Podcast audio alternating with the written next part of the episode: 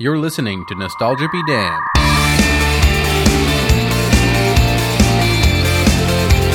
The film which you are about to see is an account of the tragedy which befell a group of 5 youths. It is all the more tragic in that they were young. But had they lived very, very long lives, they could not have expected, nor would they have wished to see, as much of the mad and macabre as they were to see that day. Hello everybody, my name is Zach. I'm Brandon. And you're listening to another episode of Nostalgia Be Damn, the show where we take some of your favorite movies from your childhood, you know, the ones you're nostalgic about, and we watch these movies objectively, let you know, are they any good or are you just nostalgic about them? This week, we watched 2003's horror remake, The Texas Chainsaw Massacre. Yeah, it's kind of weird that we do a movie that people aren't nostalgic about, because no one's nostalgic about this movie, Brandon. Why'd you let me watch this movie? So you would think that no one's nostalgic about this movie. I think this movie has probably a pretty decent-sized fan base. I don't know. I think you're the only person in the world who's nostalgic about this movie. Maybe some horror heads, but... Well, yeah, this is the reason I honestly wanted to bring it up, because this, I feel like, should be credited as the reason we have so many horror remakes. Because, in my opinion, this is the first successful slasher horror remake that was anyway super successful at the box office. Because if we put ourselves in the perspective of 2003... We're just coming off these Dark Castle remakes. We had a couple like 13 Ghosts and Ghost Ship and House on Haunted Hill. Then in 2002, we got The Ring, which was pretty big. That was the remake of a Japanese title. And then we got a wave of those type of movies over the following years. To name a few, we got The Grudge, One Missed Call, Shudder, Quarantine, The Eye. I could fucking go on. But as far as I know, this was really like the first super successful slasher remake of the decade, and it kicked off this barrage of classic horror film remakes for the rest of 2003 anyway to 2010 and on. But really, from just then after this movie, we got Dawn of the Dead, we got Halloween, Friday the 13th, Prom Night, The Hitcher, Black Christmas, When a Stranger Calls, House of Wax, Amityville Horror, My Bloody Valentine, Hills Have Eyes, The Omen, The Fog. It's just fucking never ending. And then we still get them today. We got the Candyman trailer dropped a couple of days ago. We've got the upcoming Halloween sequel to the reboot. We've got Saw being rebooted as Spiral. Like, this shit keeps going on, and I'm not saying none of it would have happened without this movie. I'm simply saying this is kind of an important movie for the early 2000s and where horror went for the rest of the decade. It's funny that you mentioned Black Christmas, because that is actually a movie that kind of ties into my watching of this movie when I originally saw it. Wait, you saw the 2006 Black Christmas? Because we have to clarify which one we're talking about, because that one was then also remade last year in 2019. Mm-hmm. Well, so... what happened was the 2006 version was that my friends and I snuck into this Texas Chainsaw movie when it came out, because obviously we were not old enough to watch that movie without parental guidance. I forgot what we paid tickets for, but we paid tickets for a PG-13 movie, snuck into the Texas Chainsaw Massacre remake. Bold. Yeah, and thinking about it, I was pretty young. You would have been like 11 or 12 or something like that in 2003? Yeah, maybe. I don't know. And it went on a string of, like, my friends and I sneaking into horror movies. And I remember Black Christmas was the last one we were going to go see. We were going to sneak into Black Christmas, do the same thing. But one of our friends chickened out, and out of an act of revenge, we went and saw, what was that movie, Balboa? Yeah. So we decided, because he was being a little bitch. And didn't want to go see Black Christmas, so we went and saw the Rocky movie instead, just to spite him. Wow! So never saw Black Christmas. No, were you into horror movies up to that point? Had you seen many at that point? Because I know you're not a huge horror movie buff, but you've probably seen a few. I've seen a few. I'm not a huge horror movie buff. I need to clarify. I'm not a huge slasher fan. Yeah, there are some horror movies that I like, but they're the more nuanced ones. Like I love movies like Hereditary or The Lighthouse, like movies like that. Those are the ones that I'm really about. I had seen a couple. I don't know why we were just like on this kick every once in a while where we'd go out, because those movies obviously spread out between 4 years or something like that. Black Christmas was 2006. Yeah. So, I don't know. Just every once in a while we'd go see like a really bad horror movie, and maybe that's why I'm not a huge fan, because I gotta say 95% of them are really bad. Well, I continue to be a fan, and I was a huge fan of this one when it came out. I watched this, I remember the first time with my dad on DVD, and it not necessarily scaring me, but I thought it was pretty violent, pretty brutal.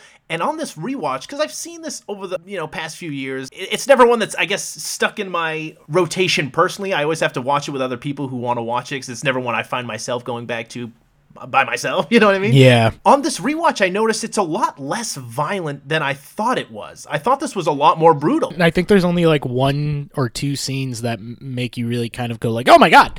Yeah. Everything else is like, it's blocked out or they cut away. It's really tame. It's shockingly tame. I thought this was much more, because I remember all the headlines when it first came out about how brutal and violent and gory it was, and how it was probably going to usher in this new wave of ultra violence. Yeah. This was the same year, I think, as Kill Bill, which had just come out, which was also in the headlines for over-glamorizing violence. This one here, it's directed by former music video director Marcus Nispel, who, this is his feature film debut. He went on to do that movie Pathfinder with Carl Urban. I don't know if you ever saw that. I did not. The Friday the 13th remake in 2009.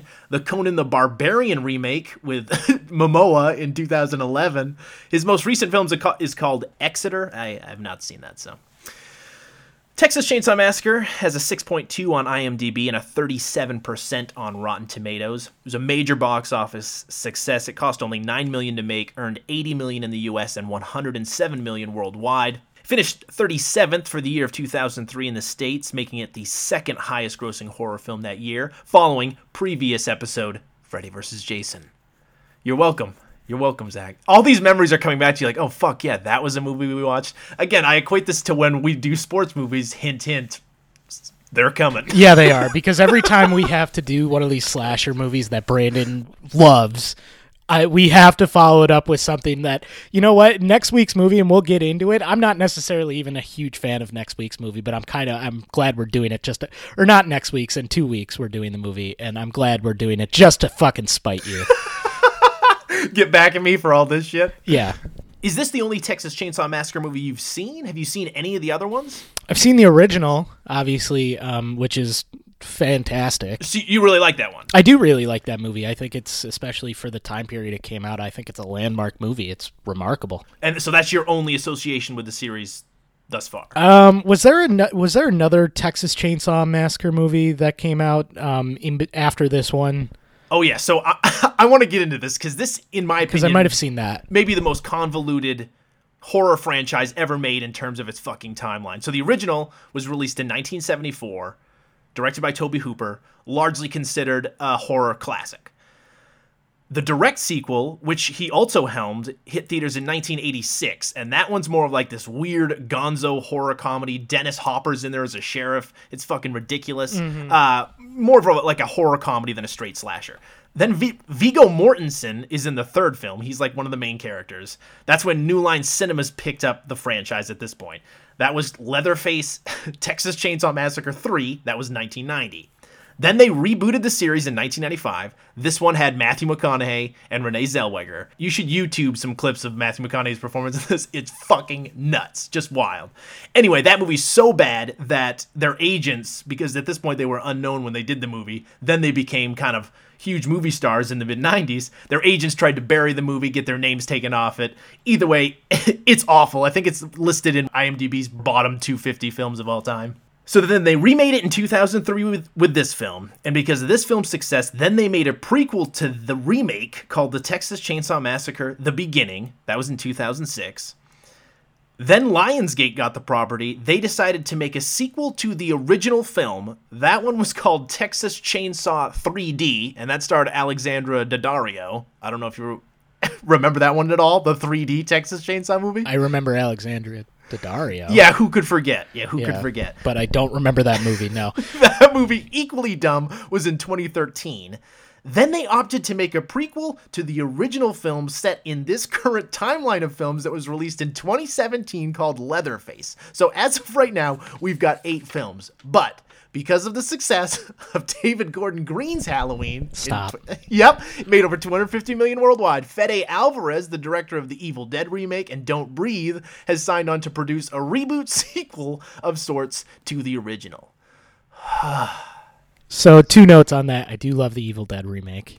It's a rare. Literally, I watched that this weekend, dude. Oh my god, it's fucking awesome. I haven't seen it in years. It's so cool. Fucking awesome. I saw it on my 21st birthday. It was fucking amazing. So good. Anyway, the only other one that I've seen. I think I saw the sequel to the original. Yeah, I think I've seen bits and pieces of that one on television, and then I've also seen Texas Chainsaw Massacre: The Beginning. Okay. The one that came after this one. Yeah, but technically takes place before this one. Yes. And I think I saw that right before we were going to go see Black Christmas. I think that was another one that we snuck into. Wow. Yeah, that would have been right around that time. Yeah, 2006. Damn. Balboa was kind of cool, though. You know, I'd say in terms of horror series, this is one that I look at and frankly... there's maybe two good movies in the whole goddamn lot. Like, I don't know. I don't understand how it has this kind of legs. Yeah, like, it's bizarre to me. Really, like, and we keep saying success for this one that we're covering, but it was a box office success. It wasn't a critical success, right? It was not a critical success. In fact, I always love to bring up our dear friend Roger Ebert whenever Perfect. I can, whenever he loves or hates a movie we cover. He gave this movie a rare 0 stars out of 4.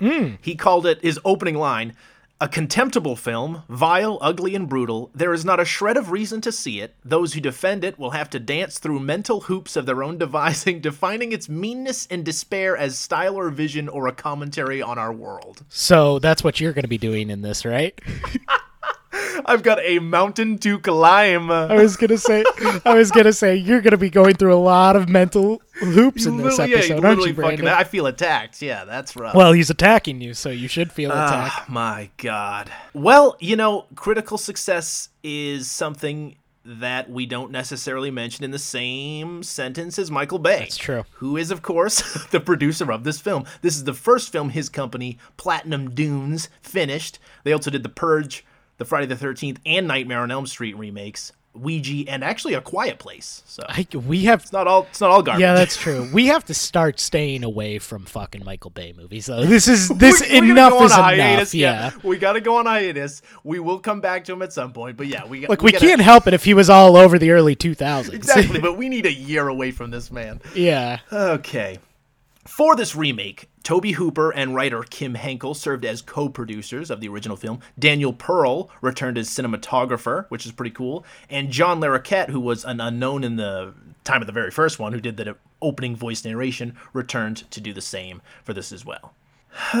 Kirsten Dunst, Katie Holmes, and Jessica Alba were all considered to play Erin, which eventually went on to Jessica Biel. And I gotta be honest, Zach, I think this movie may have been my sexual awakening as a burgeoning teenager. Oh, I've got comments on that. She is beautiful. Yeah. She is beautiful in this film. I got comments on that. We mentioned the toned-down violence, and this is largely due to the fact that this film originally received an NC-17 rating. Many of the deaths had to be trimmed in order to get an R rating.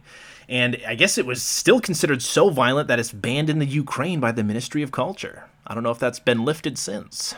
That's insane. Yeah. Because really nothing happens in this movie. You can see parts where they probably did censor it out, but like anything that did get censored in this movie would 100% make it into any R-rated film now. There's no way they censor this movie if it comes out now. Well, that was very similar to the original release when that came out. There's not, honestly, a whole lot of violence in that movie. All of the real brutal stuff is either implied or off camera. But anyway, let's... you want to get into this? We'll touch on the original every so often as we go through it, but, you know, this is pure Americana here in the beginning. So when this movie starts, it opens with a narrator and they're going through, you know, newspaper clippings and film reels, and there's an officer walking down the steps showing people the crime scene on this old black and white footage. And this is when the nostalgia hit me, because there was this wave of like, oh my God, this is about to be so scary. And then just crippling disappointment for the next 2 hours. That's how I felt watching this on the rewatch when it opens up and I'm like, oh my God, I remember sitting in the theater watching this black and white footage thinking that like I was about to be terrified, and then just fuck. Fucking Leonard Skinner kicking in on the soundtrack. It's textbook 1970s, dude. It's August 1973. We've got five young adults here. They're listening to Sweet Home Alabama as they're swimming in a lake. None of them are dressed like they're living in the 70s. There's one person who's dressed like she's in the 70s. Everybody else looks like 2000 millennials. Well, they're wearing like tank tops and jeans. Yeah, tight jeans and tank tops. One guy is wearing what is supposed to clearly be like a Yankees shirt. It just says New York on it. Like, American Eagle wasn't around at this point, guys. They've all got, all the dudes have super shitty mustaches. Yeah, exactly. And everyone is soaked in fucking sweat. This smells like the most, this van must smell like balls. Oh, it is. Everybody's so wet in this fucking van, dude. So we've got Aaron, who is Jessica Biel. Gonna do that all this whole time. Yeah, I'm sorry. Jessica Biel, sporting, a wonderful white tank top that will be put through the ringer in this film. all you have to do is know like something about the way that men were operating in the early 2000s to know that that shirt is going to be soaked by the end of this movie. And how do we Texan her up a bit? Let's put her in a fucking cowboy hat and let's have them give her sing. A fucking cowboy hat. Sing Sweet Home Alabama as they're driving away, dude.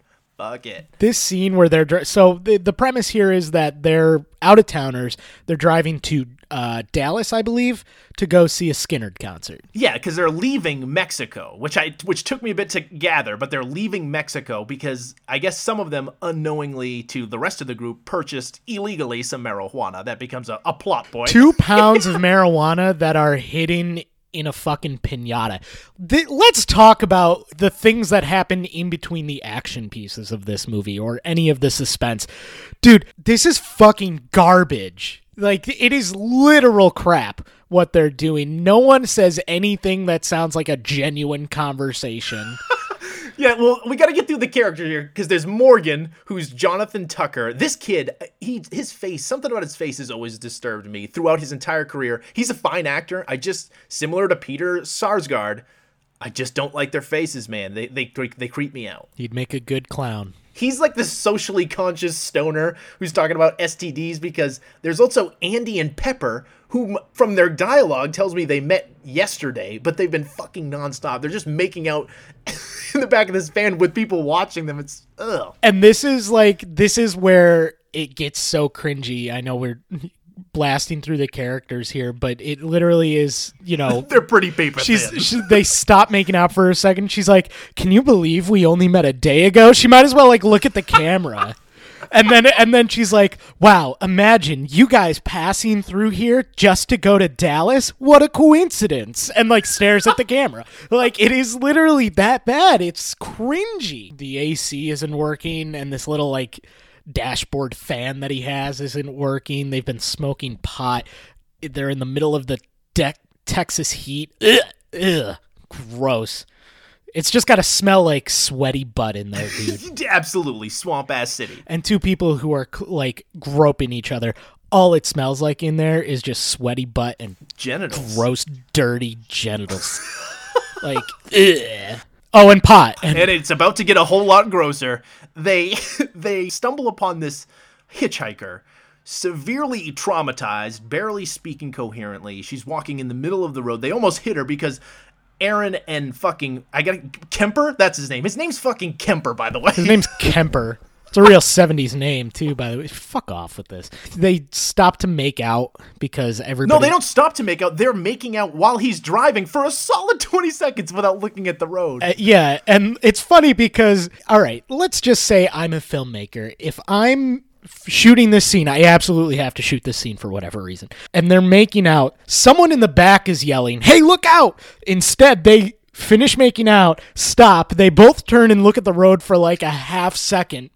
And then like, look out! Yeah, oh, look out. Like she forgot her fucking line or something like that. It's like, you have one job. Eric Balfour, by the way, is Kemper, just so we have all the actors out there. Erica Learson is Pepper and Mike Vogel. I've seen this guy. He's been on like She's Out of My League and a few comedies and shit from then on. I know most of these didn't go on to huge success other than Tucker's still working today and Jessica Biel, she's still kicking. You know what? But it's funny that you take a moment to name all the characters because they were nameless to me. See, I don't know how you forget them because they're always just yelling their name. Kemper was good. Yelling Kemper because Kemper is, his name is fucking Kemper. That's the only one I remember. Everybody else was gross jock, hippie chick, Jessica Biel, and stoner. Pencil mustache? Yeah, pencil mustache, stoner. And those were their names to me. They inhabited those lives. So they pull over. They think maybe she's on drugs here. She's walking very stiffly, which will come in later. Once aboard, she just keeps mumbling stuff like, they're all dead, he's a bad man. And then out of nowhere, and I noticed there was like blood in between her thighs, she pulls a gun out. Where did this gun come from? I think we know where it's implied to have come from. And the fact that we'll get into the real disturbing nature of it all later. She pulls this gun out. And they try to stop her. She shoots herself in the head after being like, yeah, you're all going to die. This shot has stuck with me for years. If you had told me anything like, what's one thing you take away from this movie? It's this shot. You know, there was a half a second in my mind when I was watching this where I was like, oh, fuck, this movie might end up being kind of cool. Because this scene where she shoots herself in the head is fucking kind of cool. Like, it's pretty sweet. Dude, it is rough. The fact that they cut so much else out of this movie, all of the death scenes are all this. This is just completely, I'd assume most of it at least is intact here. She puts the gun in her mouth, blows her head, you know, a hole through the back of her head, obviously. And then they do this shot where they zoom out in between the hole in her head.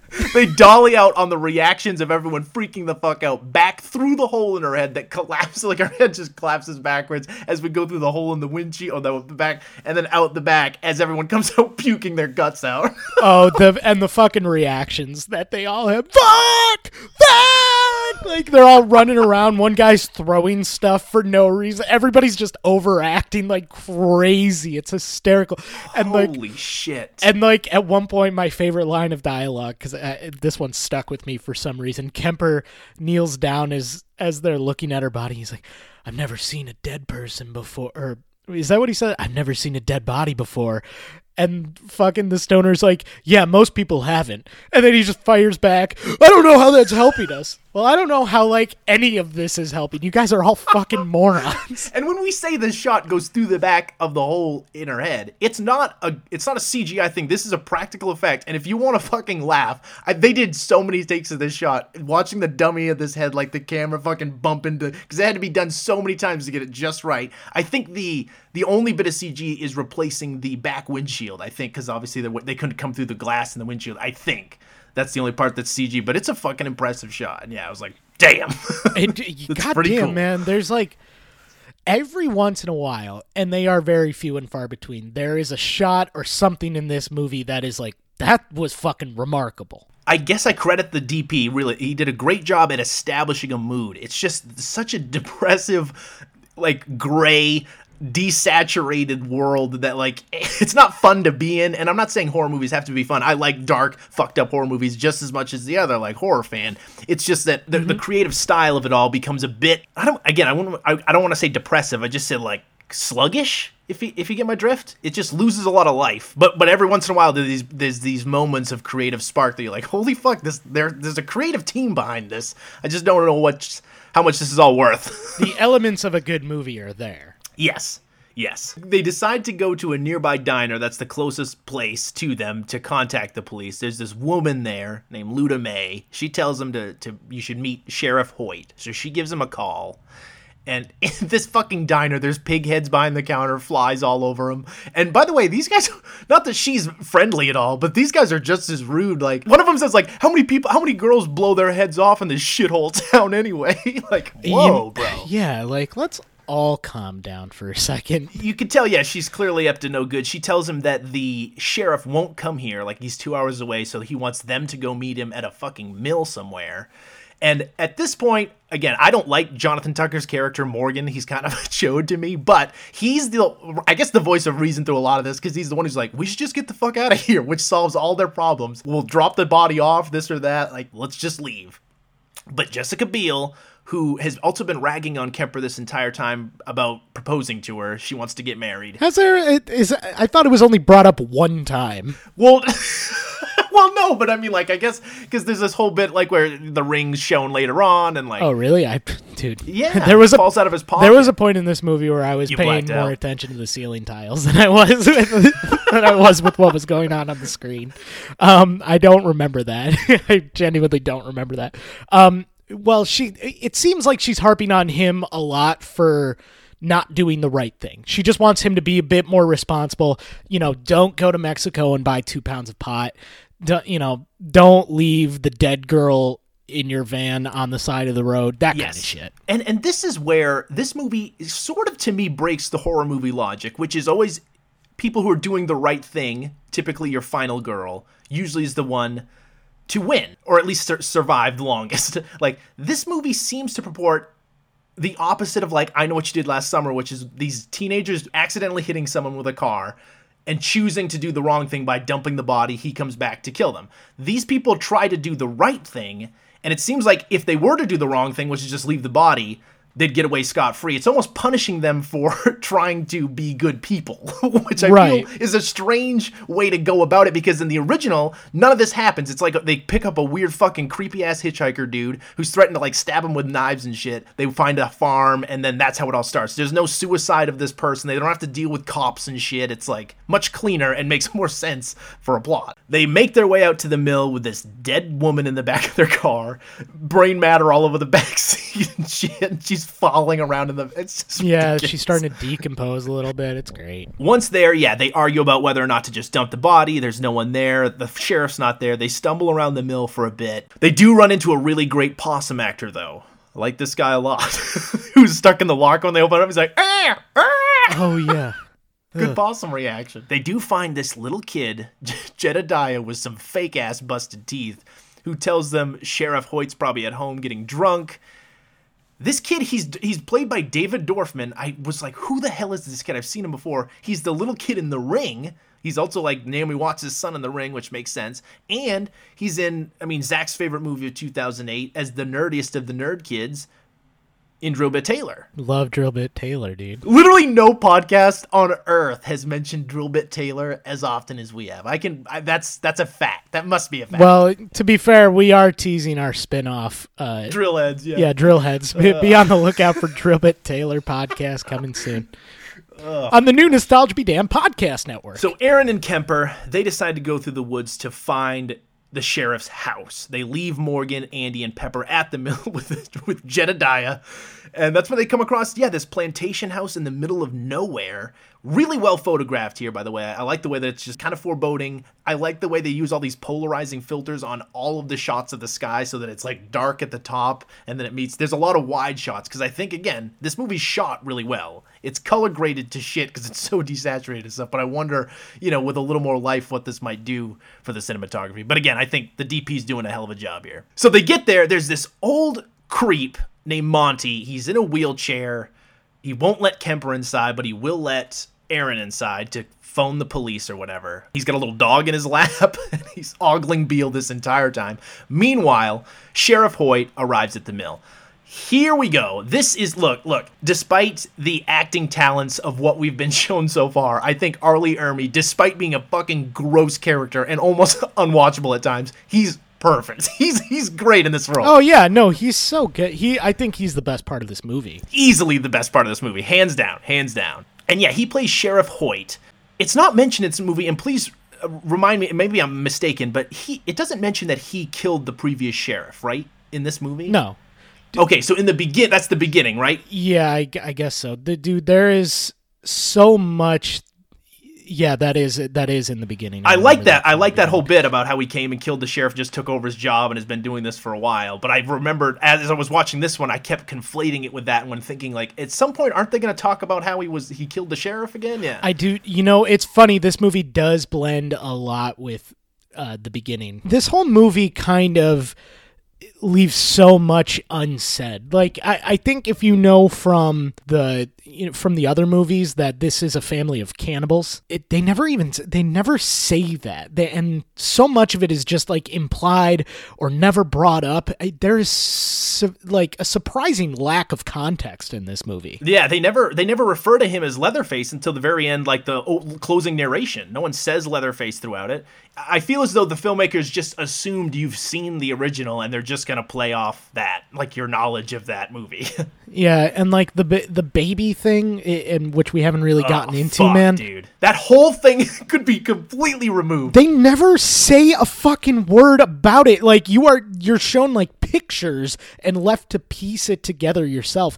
It is so weird. I think the problem here is that Nispel, at least in this first one, and I will actually kind of stand up for, especially in retrospect after watching this film, I think the Friday the 13th remake is much better than this movie in terms of just as a story. I think he gets better because he was a music video director, and that this movie is, you can tell, shot by someone who's not necessarily interested in the story, much more in the visuals and the intensity and the action of it all.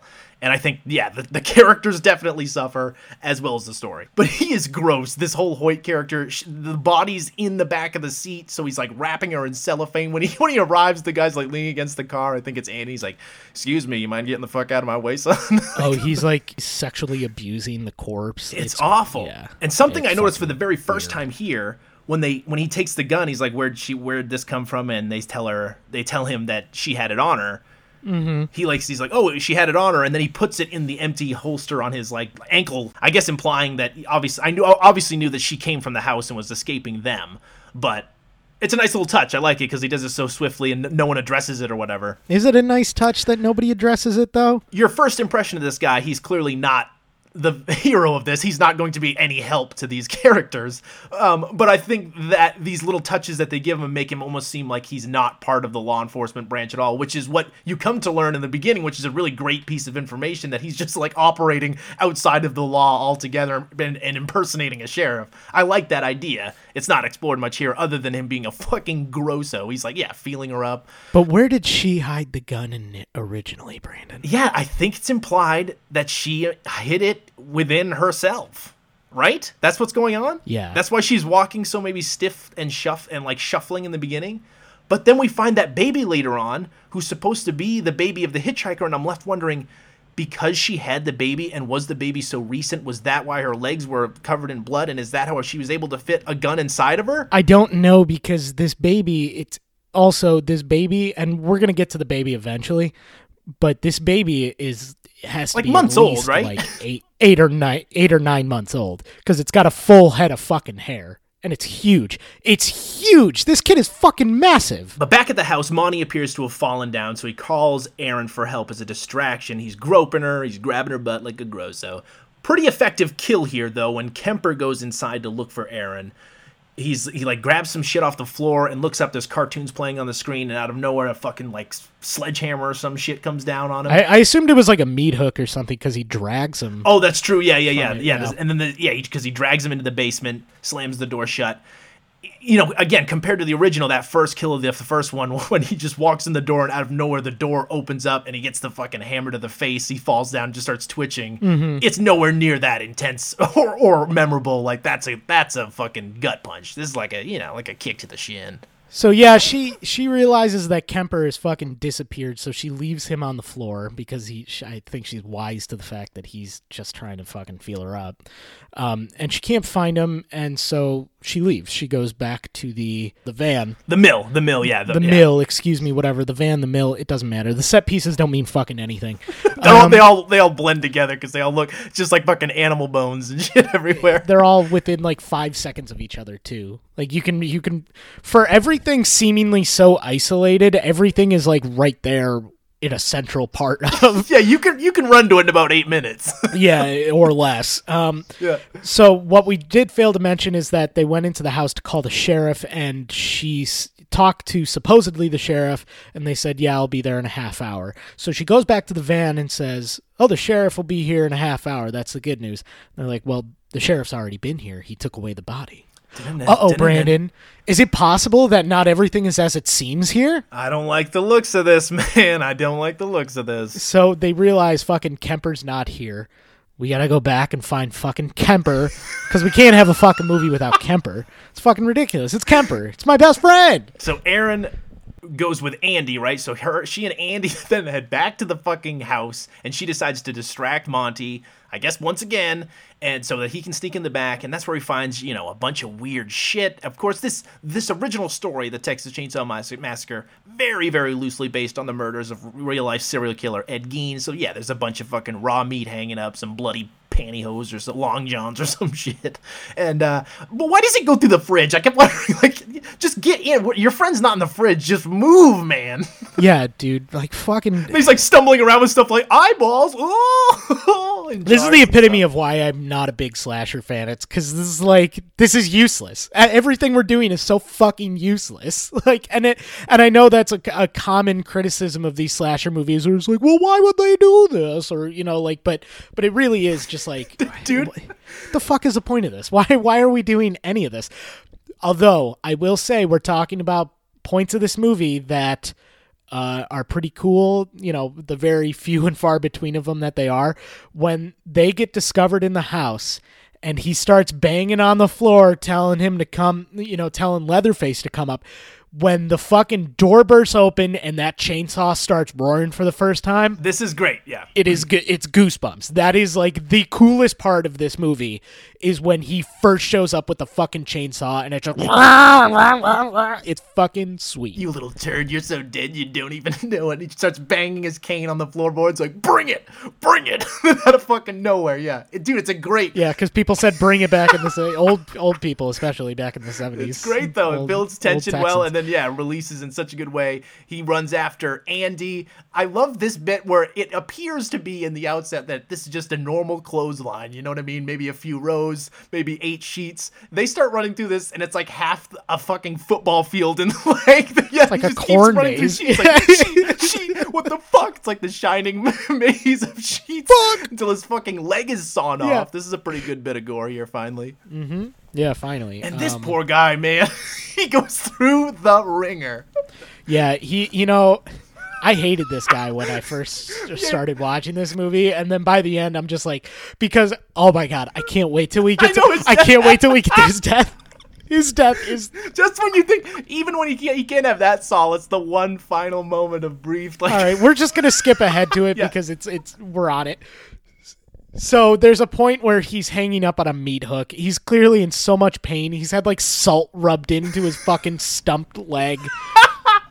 And what's her face? Jessica Biel. Don't know her name. Jessica Biel walks in and he's like, please just end it. Just kill me. And he like points her to a knife. And what does she do? She stabs him in the fucking stomach, Brandon. She has all the time in the world. No one's rushing down. She could evenly just, like, place the knife right into his heart and just give it a top bang, or in his fucking temple, bang. Yeah, or, like, his jugular or something. Like, no, she stabs him in the fucking stomach. The universally worst place to be stabbed. The most painful, slowest death a person can get. She stabs him in the stomach. Punishing blow to his stomach. Oh, my Lord. Oh, this poor fucking dude. I know. And I do. I feel awful for him. What a fucking stupid movie. That's so dumb. That was the dumbest thing in this movie. I had to pause and laugh at the movie because I couldn't believe how fucking dumb that was. So Erin escapes. She heads towards the woods, gets to the van, and her remaining friends head off to save Andy. I guess they're headed back to the house. Dude. It's just a fucking... This is literally running from one house to another. This is the epitome of why I don't like these slasher movies, because it is literally just bad actors running around in circles. Like, it's all that's going on. In hindsight, it makes sense that this movie really only cost $9 million, because it's essentially just a few decrepit buildings, maybe a warehouse here, a slaughterhouse eventually. So they're back at the van, and they're trying to drive away, and who shows up for some reason... But the sheriff. Sheriff Hoyt, dude. And I can't think of a better representation of the American criminal justice system right here than he comes to pick up a body who supposedly committed suicide, no questions asked, but they have a marijuana cigarette on him, so he puts all of them in the fucking dirt. Get out of the fucking car! Puts all of them in the fucking dirt. Because they got a roach. Forces one back into the van to, like, recreate the suicide. So he asks Morgan there to put the gun back in his mouth and shit. Morgan, he's got the gun is in his mouth and he decides enough and is enough. He turns and points the gun at the sheriff, pulls the trigger, empty gun. He's like, looky here, we got ourselves a murderer. so he takes him away, and this is when he breaks the bottle over his face, beats the living shit out of him. Yeah, brings him back to the Hewitt house. And so naturally, that's where Jessica Biel goes. They try and drive away. Oh, that's right. Yeah, they try to drive away. And the car, like, the car falls apart. Well, yeah, so wait, she hotwires the car. We found out a bit about her. She's been in juvie. She had older brothers because she can pick locks, dude. Why does that matter that she can pick locks? It never comes back, does it? I don't think so. Well, oh wait, she picks the lock and then she hotwires the car. No, she's just a jack of all trades, dude, in a fucking sweet ass white tank top. That is definitely not going to be unnecessarily wet in a couple minutes. We'll talk about the fucking plumbing situation in this basement here coming up. Aaron and Pepper, they're tracked down by Leatherface. Oh, yeah, the car falls apart for whatever reason. Yeah, because as they drive away, the fucking wheels just fall off. I guess someone's taking them off. I don't understand why that happened at all. What'd you do? At no point were they left alone where that could have happened to the car, where, like, somebody could have tampered with it. So it's really just kind of like... You have to accept that the car just decided, like, you know what? No. Falls apart. Car thief, dude. You never put a car thief behind the wheel. That's what we learned with Rudy Duncan in Reindeer Games. Shut the fuck up, baby. Shut the fuck up. How impressed are you that I pulled Rudy Duncan? I can't believe you just referenced Reindeer Games. Get the fuck away from me. Anyway, yeah, Pepper attempts to run away. She's killed by Leatherface. But worse again, death. You don't see anything. Death. You don't see anything. You just see the chainsaw come down, which, again, I've always wondered for these movies called The Texas Chainsaw Massacre. Only 2 people die from a chainsaw. I know. It's stupid. You know, it's actually this death is so censored and covered up. Brandon, I actually didn't know she was dead. Oh, really? Yeah. I thought she was alive, and he was stopping and turning around to chase after, what's her name, Ellie? Aaron. I thought he was, like, stopping right before he killed that woman. I thought that woman was still alive. Yeah. I didn't realize that he had actually killed her. That's how fucked up it is that they just, like, cut the gore out of this movie. It actually hinders my understanding of what's going on. There is a pretty gnarly, disturbing visual right here where he, after he, like, I guess saws into her back, like, looks back at Aaron, and he's wearing Kemper's face, her boyfriend's face, you know, a little arts and crafts time, made a little mask. It's adorable. It's a pretty cool it looked fucked up, you know.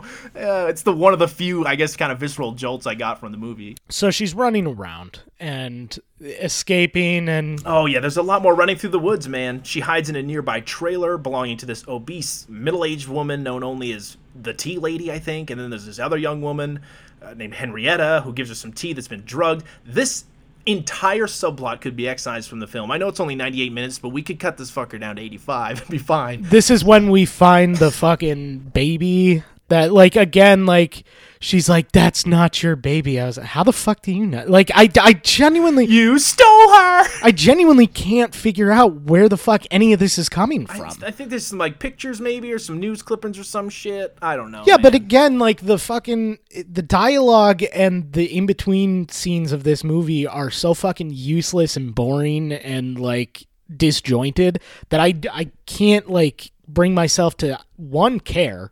at all. Sure. Or be like, even sort of go back into my memories of fucking a half hour ago and be like, oh yeah, that's from the whatever. Yeah, I guess they're just fleshing out this family more needlessly because these characters aren't scary. This scene isn't tense or anything. It's just like, what are we doing here, and why is this a needless backstory? I guess it's maybe meant to make her more of a hero at the end by saving the baby. I don't give a shit. And there's also more, like, setting up dialogue in this scene too, where she's talking about, like, he's coming to kill us, and she's like, oh, he would never come here. He has a skin disease. Looks at the camera. Like, well, she tries to save the baby but passes out just before she can escape, and she wakes up at the Hewitt house to fucking Sheriff Hoyt pouring beer on her face in his underwear. That's quite the shocking sight. Surrounded by the entire family, there's Leatherface, his mother, the woman from the gas station, Luda May, Sheriff Hoyt, Monty, the guy in the wheelchair, and Jedediah, who's, like, kept outside like a feral dog. Because he wasn't following the rules or something? Because he was helping them, I guess? Is that my understanding? He doesn't punished? He doesn't agree with the family sentiment here. Not a very violent kid, I guess. Because she's, like, yelling and being loud, they throw her down in the basement. Don't, like, handcuff her or tie her up or anything. Just throw her down to her own devices, where there's a ton of weaponry down there. and like shit that she could probably like use to her advantage. They're like, no, fuck it, just throw her down there. Why is this basement flooding, by the way? This is the middle of Texas. Where is this water coming from? Because there's no rain. Either their plumbing situation is fucked or it's just needless just because it looks scary and they also want to get that tank top wet. I was going to say they're getting the tank top wet. Honestly, like every thing that has to do with water in this movie is just because they're trying to get Jessica Biel's tank top wet. That it's the only explanation as to why there's 2 feet of standing water in this fucking basement. Man, I don't know. Maybe once the cast was decided, they had 3 days on the calendar completely marked off to be like, how do we convincingly get this tank top wet in under 90 minutes? Yeah. So they throw her down to the basement. They get her tank top wet. This is when she fucking murders her friend. Yeah, this is when she murders her friend in the most painful fucking way possible. The filmmakers give him the way out where after she stabs him, he just sort of slowly fades away. But in reality, he's like, what the fuck? Why did you do this? Oh, no. In reality, like, he's lingering for hours. Like, yeah, this is more pain than me getting my legs on off. Yeah, it is... Like, and she's like trying to get him off the meat hook and drops him. Like, oh my god, dude! That's right. She's lifting him up, and then his entire full body weight is then thrown back on the. Like, what did this poor actor do to the fucking filmmakers? Because they were like, we're gonna fuck this guy up. So if he dies, that's when she finds fucking pencil face stoner. Oh yeah, Morgan, who can barely speak or see. It seems like he's sitting in a bathtub with like a wound to his back. Yeah, but his face is all fucked up from the glass bottle, I guess. So again, because she's not tied up or anything, she stands him up, and they're like, "All right, let's get out of here. Let's escape." So we got Jedediah is like helping them. I can't believe I remember that fucking kid's name and no one else's. You'll never forget it. Jedediah and Leatherface sees all this happening through the floorboards above them. So he comes down with comes down with his chainsaw.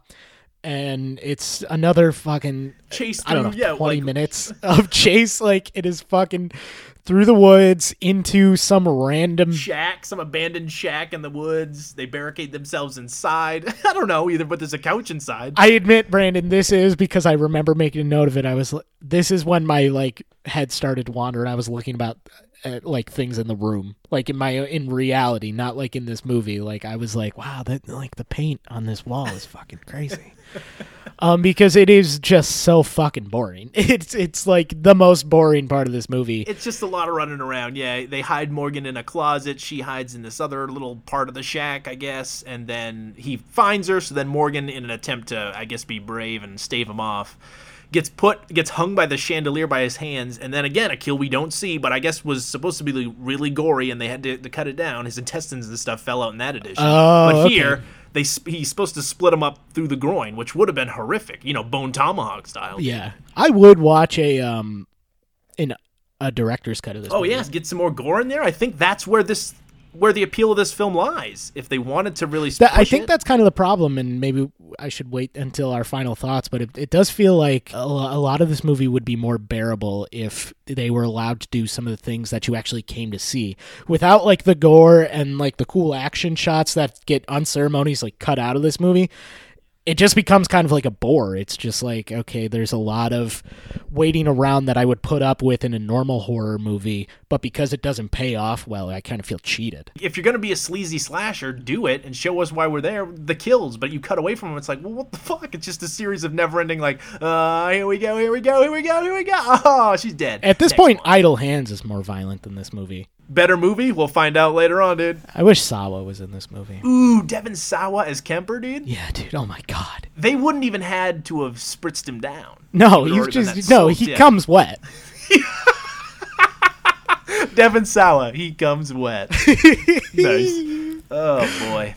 If he's listening and he's looking for a new agent. So Kemper's dead. She escapes back into the woods. Another chase, Leatherface behind her. He accidentally winds up injuring himself at some point with his chainsaw. You gotta wear that protection, buddy. She finds a slaughterhouse, tries to hide out in there, in between some cow carcasses. It's, again, some more wandering around this warehouse-type area. She then hides in a locker. And Leatherface at one point is like, this actress's shirt is too dry, and he hits the, he hits the sprinkler system for zero reason. Then he has a fireman's hose as she runs out of there and sprays her again. Yeah. Yep. Then he's a water balloon fight. And then she ends up hiding in a locker and chops off his hand because he's surprised because there's a pig random. Dude, I wanted it to be that fucking possum again to come back into it. That's a real way to tie it back. That would have been fucking. Yeah, that would have been great. But no, there's like a random like pig in a locker. Like how'd that pig even get in there? Did she put it in there? Was it living in there? Yeah, like what happened? Like it looks like a healthy pig. It couldn't have been in there for very long. She bursts out behind him, chops his fucking arm off with a cleaver and runs out of there. And then his arm's spinning around on the chainsaw. And I realized at this point how utterly unclimactic this appears to be. In comparison, not only to the original film, but also just to other slasher films where the final girl has her confrontation with the villain. Usually she thinks she's killed him, in quotations, at least to a point of which she shot him, she stabbed him in a bunch of times or something. He'll be back in the next one, but at least we know that she put in a fucking hell of a fight. Here, it's just like she chops his arms off and runs away. And then there's like another trucker who stops. Again, by the way, it's pouring rain, yeah. It's pouring rain. They're thinking on the way out, like, I don't think her shirt's wet enough. How much do we have in the budget? We got enough for some fucking sprinkler systems, my brah. Is there a chance that we could reshoot this, like, on the ocean, like, and just get her in the water? No? All right. This trucker stops, pulls over, she gets in, and then as they're driving away, she then starts, you know, saying the same shit that the hitchhiker in the beginning did. Like, she's now the crazy hitchhiker. You get it? You get it? I was gonna say, did this movie think it was being fucking subtle and cool? Like, oh, good look. Were you in the theaters when that started happening? Your eyes start widening, you turn over and look at your friends like, she's now like, oh my God. It's like the beginning of the, it's full circle, dude. This has been happening forever. Time is a flat fucking circle. And so is the earth. Flat. It's the end of the Nostalgia Be Damned. It's the end of the podcast. We're not doing this anymore. You got the coronavirus, dude? Not yet. High five. High five. But he decides instead of going to the police, he's going to stop at this diner. Erin's losing her shit, begs him to turn around. And the family, the whole Hoyt family's inside. And while they're distracted by the trucker, she sneaks inside, grabs the baby. Rudy Duncan's her way out of there, a.k.a. hotwires the sheriff's car. Runs him over 3 times. This is good, man. At least this is a good smart decision to make at the end of a horror movie. Make sure that fucker's dead. You know, it's weird that you mentioned the climax. This feels way more climactic than... Yeah, her actual confrontation with Leatherface. It makes it feel like the real villain of the movie was the sheriff. And to be fair, the sheriff, I think, is doing more to harass and basically torture these kids than the other faces. Oh, sure. I mean, at least Leatherface isn't feeling up dead girls, you know what I mean? Yeah, it's true. He's salting stump wounds, but, you know, he's at least going to repurpose that meat, I think. Again, although it's never really mentioned that they are cannibals. I just assume so because I've seen the movie. You honestly wouldn't know. And, yeah, Erin's, I guess, a hero now. She's driving away with the baby. I don't know where she's going or what she's going to do, but she's driving away. We're brought back to the beginning, full circle, with the newsreel footage. They clearly get to the police because we're back to the newsreel footage and the cop is coming down the stairs and is immediately attacked by Leatherface. Yeah. It makes no fucking sense whatsoever. They're like, yeah, they didn't properly clear the crime scene. It's like, what? Was this the first? Was it literally like they walk in the door and then the cameraman's like, I'm going to start rolling. I'll walk backwards down these steps. Whatever we find, bros. Yeah, like what? They wanted authentic reactions. That has never been how police operate. Never, ever once has it been like that. So the cops are killed, and we get more, you know, narrator. Yeah, super quick narration. It's just like this states that the case is still remains open, and then it cuts to black, and it's kind of a wet fart of an ending. Well, it's a wet fart of a movie, Brandon. That's the Texas Chainsaw Massacre remake. You know what? I'll go first. Yeah, you go first because I know you. Yeah, you'll have some things. Yeah, to man. Say. I mean, it really like you. I have to be upfront about this. You and I have very different opinions on horror movies, because you are the guy who, you know, dedicates his life every October to watching horror movies. I'm a guy who's like, I need to see a 98% on Rotten Tomatoes to go see a horror movie. I really am not into it. I'm not into the slashers. But even by slasher standards, I think this movie is just bad. It's so sloppy. And again, I know there's things that you have to abide when you're watching a slasher movie. You're not going to see the best actors and actresses. You're not going to see the best storyline. You're not going, not everything is going to make sense. They have to do stupid things to move the plot along. But this takes it to a whole new level of just, what are we doing? Why are we doing it? What is the point of any of this? It is such a confusing movie in terms of what is actually going on. Like, all you have to do really is like, okay, the girl commits suicide, move forward. Why are we doing all this running around back and forth? Why is it never brought up that they're cannibals? That's like a huge part of this franchise, is that it's a family of cannibals in the middle of Texas. It's never brought up. Why do we have this baby subplot? It feels like so much tried to get into it, and I don't know if it's just that was the NC-17 rating that scared them away and cut up this movie to a point where it's almost incomprehensible, but I think it's really boring. I think it's maybe the most boring slasher movie I've ever seen. Whoa, dude. I mean, there are elements of like, this could have been a good movie. And I think it's maybe a movie that just was a little ahead of its time when it comes to the violence. It probably just scared a lot of people. It was 2003. We were still kind of sensitive to violence at that point. Sure.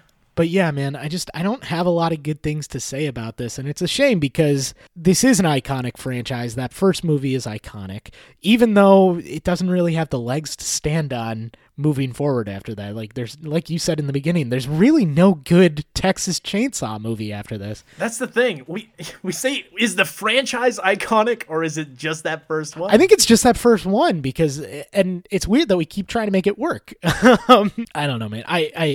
If my argument for why this movie sucks sounds disjointed, it's because I felt like I was in a haze watching this movie. I just I lost track of time. I lost track of where I was.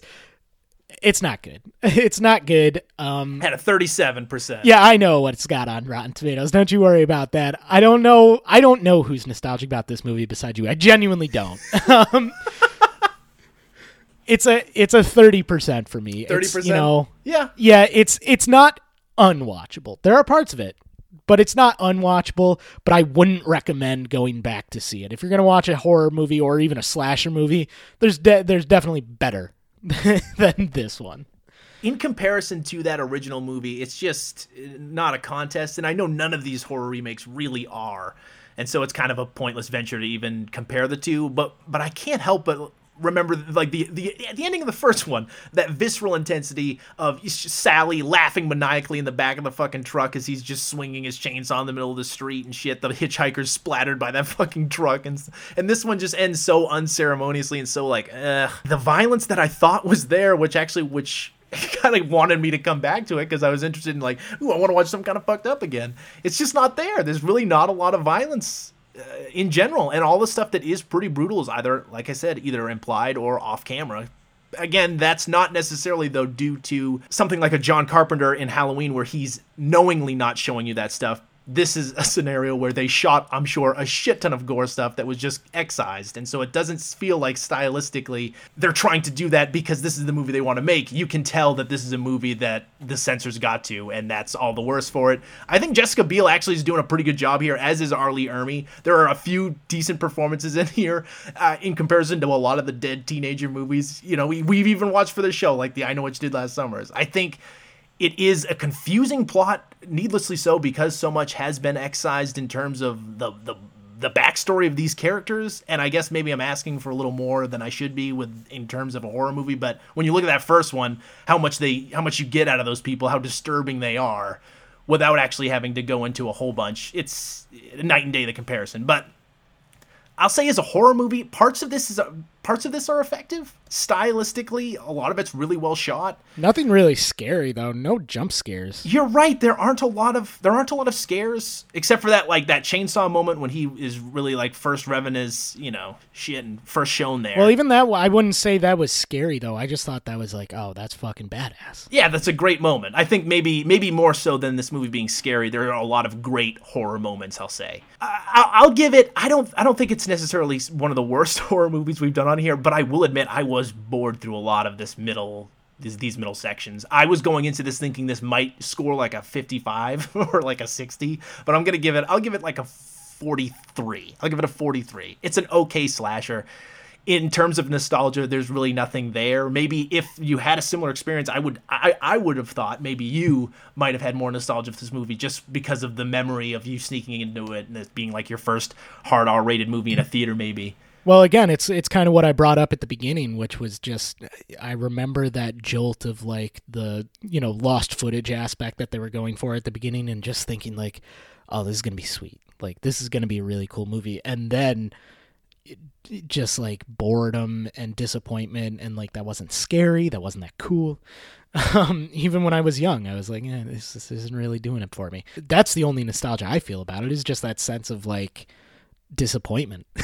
So were you never a fan? Did you like it when you first saw it after you left the theater? No, you just knew kind of from then, like, this isn't my shit. Yeah, it's, you know, and we've talked about this several times on this episode. It's, you know, it's not really my bread and butter to begin with. The craziest part, though, is I think this might be, maybe I'd go Texas Chainsaw 2 might be a little better than this, but honestly, this is probably the second best film in the franchise of a franchise with 8 films, soon to be 9. I think Beginnings is better than this one, though. The Beginning?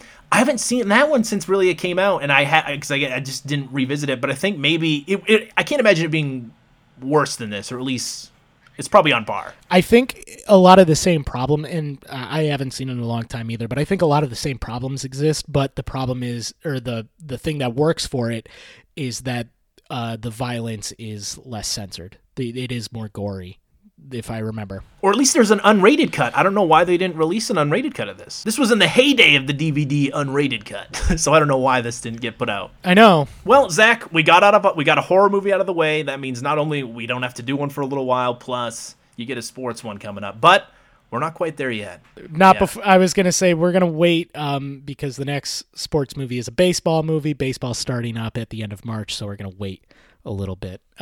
Next week, though. Ooh. Next week, did you want to do recommendations? Yeah, first, always. Yes. What, do you got anything that you watched? The only thing I'm watching right now, and it's funny because we brought it up in our last episode, and I saw it on Amazon when I was perusing. I was like, yeah, I'll give it a shot. It's fucking sweet. Escape at Dannemora, directed by Ben Stiller, is fucking, it's great. It's so nice. Good. Nice. I love it. It's Ben Stiller's a good director, man. It's crazy. Paul Dano is perfect. Benicio del Toro is really good. Patricia Arquette is really good. I can't believe how good they depict upstate New York in this series. It is. Well, yeah, because you were right in the midst of it all, right? I was working in local news, but I was in Western New York when I was working in news. But it was such a big story statewide because they had reports that they were as far as an hour south of where I was. Where I was working, I was about 4 hours away from Dannemora. Yeah. But there were reports that they had been spotted just south of Buffalo, like on the opposite end of New York State. So people were all over the state looking for these guys. And I almost got sent to Dannemora to cover this, but it was determined that we had enough news crews up there, and so we needed more people back at home to cover more of the local story, so I wasn't sent up to Dannemora. But it was that big of a deal, and it felt very historical when I was in it. Yeah. So to see this now played out as like a drama is just fucking like, it opens up and it's just this town full of like news cars and police blockades and just a wave of memory where I was like, oh my God, I remember when this was happening. It's one of the first times like, I remember when this was fucking besides like a 9/11 movie. Sure. Where like you just like, I just remember what I was doing and where I was while this was going on. And it's Del Toro and Dano. It's Del Toro and Dano, and Dano is yeah, I know, easy. Dano is my fucking favorite actor ever. I mean, he actually, I say that almost sarcastically, but he is. I love him. It is fucking fantastic. I recommend it if you get a chance. And it's a fucking banana story. Besides being just like a well-made miniseries, the story itself is fucking insane. I'll have to check it out. It looks great. It looks great. I watched, fucking Call of the Wild, which had the most uncanny. Because I'm a piece of shit. And I got the AMC stub, so I gotta get my money's worth. Sure. Fair enough. So... You know, Harrison Ford, Dan Stevens is the villain in this movie, doing the most fucking mustache twirly shit I've ever seen. It's insane. But yeah, not as insane as this dog's face. I could not get over it. Just the uncanny valley, you know what I mean? So yeah, you don't have to see that. I did rewatch Contagion, which I hadn't seen since 2011. Dude, that's a fucking rough, scary watch right now. Hits home right now. Yeah, it shot to the top of like the iTunes movie rental charts, and people were saying because it's so specific, such to the specificity of like the bats and pigs caused the virus and shit, similar to what's going on now and just what a pandemic could do. Dude, it's I think it was underrated in its time, and maybe that's just because of the how prescient it is now, but it's a pretty good movie. Yeah, it's a good movie. And then lastly, I will recommend, I did see The Invisible Man. It was pretty sweet. It was directed by Lee Whannell, who's been really impressing me lately. Obviously, he was in, previous episode Saw, who wrote that and was also in it as Adam. But he directed Upgrade a couple years back, and I really like that movie. That's an awesome sci-fi kind of horror film. I've heard that it's great, but now that you're bringing up Saw, are you excited about the Chris Rock? Spiral? Dude! Saw.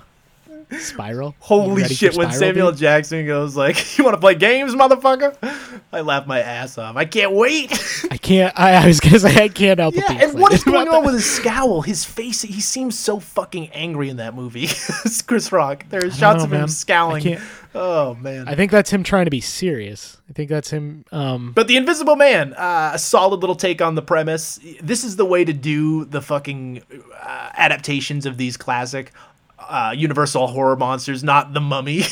You know, I actually do want to see that. I think that's going to be my next go to the theater and watch. Although I do want to say something. This is a little behind the scenes peek for everybody. You had texted me after you saw that movie and said that we should do Hollow Man. Brandon, I want to hash this out in front of everybody right now. When we're going to do it? Well, yeah, what day? No, I will negotiate. Let me shut up. Yeah? I will negotiate with you. Ooh, if we do not do Hollow Man. At all. We do not do Hollow Man at all. Wait, never. You're taking up the schedule permanently. Permanently. Never do Hollow Man. There has to be a pretty good... I will do Stuart Little. You're saying I have to pick between one of those two movies, essentially. You have to pick between... Wow, you have to pick between Stuart Little or Hollow Man. That's a real Sophie's choice, but that's how much I really don't want to watch Hollow Man. No, wait. Have you seen Hollow Man? No. And have you seen Stuart Little? Obviously. I've seen Stuart Little... in Spanish too. You'll find out soon enough, listeners. Someday when you scroll through your podcast feed and see either one of those titles and a miserable Zach on the other end. Yeah, I'm not looking forward to whatever that choice is, but I'm putting my foot down. All right, well... this is a 50-50 partnership, Brandon, and you know what? I've been very accommodating with some of these movie choices. I'm putting my foot down in Hollow Man.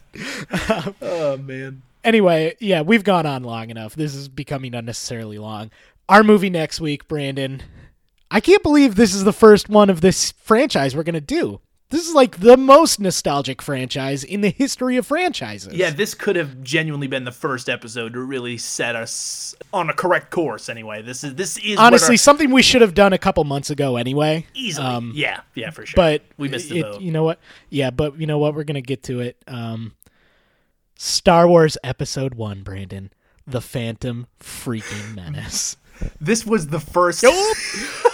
Jar Jar Binks. This was the first movie I was ever genuinely anticipating. Like the first, like I can understand. I remember what hype was marked on your calendar. I remember all the fucking Taco Bell toys and KFC shit. It took over like an entire year of my life. Just the excitement over The Phantom Menace. Like I remember there was a point, at least in the months leading up to it, where all I could think about was Star Wars Episode 1. Like, I've never been more excited in my fucking life for a movie more than I was Episode 1. What's going to be amazing with this is we're going to be able to chart the anticipation, actually watching it, and then the years that followed where it slowly had to come to the realization of what it really was. Yeah, and then also what it's become now after the new trilogy. I have a feeling like we might have to do two parts to this.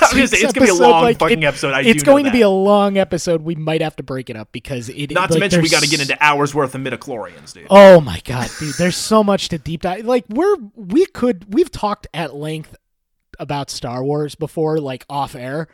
I can't believe we've never done Star Wars on this movie. Like, our nerd's going to come out next week. It's going to be wild. It is, and it'll also be just one that, we should have done a while ago, but I'm glad we've waited till now, because I feel like we might have butchered it. We might have, really dropped the ball if we did it one of our first few episodes. Kind of like Space Jam. Space Jam and Independence Day, if I could redo, you know what I mean? Yeah, we might redo Space Jam, too, honestly.